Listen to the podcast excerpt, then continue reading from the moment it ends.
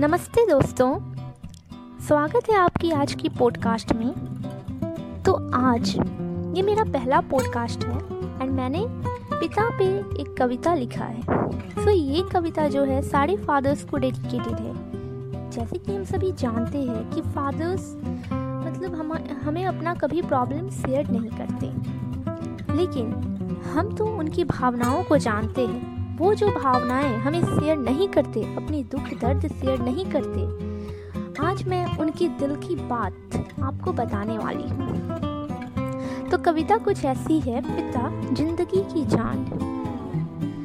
यूँ तो माँ पर बहुत कविताएँ हैं, शायरियाँ हैं, पिता पर कम है। आज हम हैं तो पिता का गम है। जी, पिता एक ऐसा प्राणी जिस पर घर का बोझ है, गम बहुत है, पर चेहरे पर मुस्कान भी।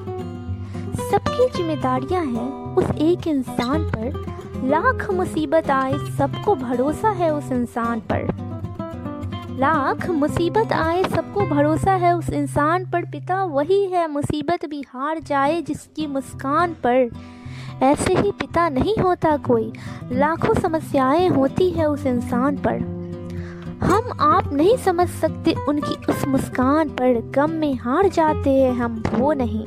उनको पता होता है, वो हारे तो हार जाएँगे हम। उनको पता होता है, वो हारे तो हार जाएँगे हम। अपनी खुशियाँ कुर्बान कर देते हैं, हमारी खुशियों पर अपने रो लेते हैं, हमारी तकलीफ़ों पर हार कर भी जीत जाते हैं। हार कर भी जीत जाते हैं, यार, आखिर ये पिता ऐसे क्यों होते हैं? शुक्रिया। आशा रखते हैं कि आप सभी को ये छोटी सी कविता पसंद आई होगी। अगर कमियाँ हो इसमें तो ज़रूर अपनी बातों को शेयर करिएगा। धन्यवाद।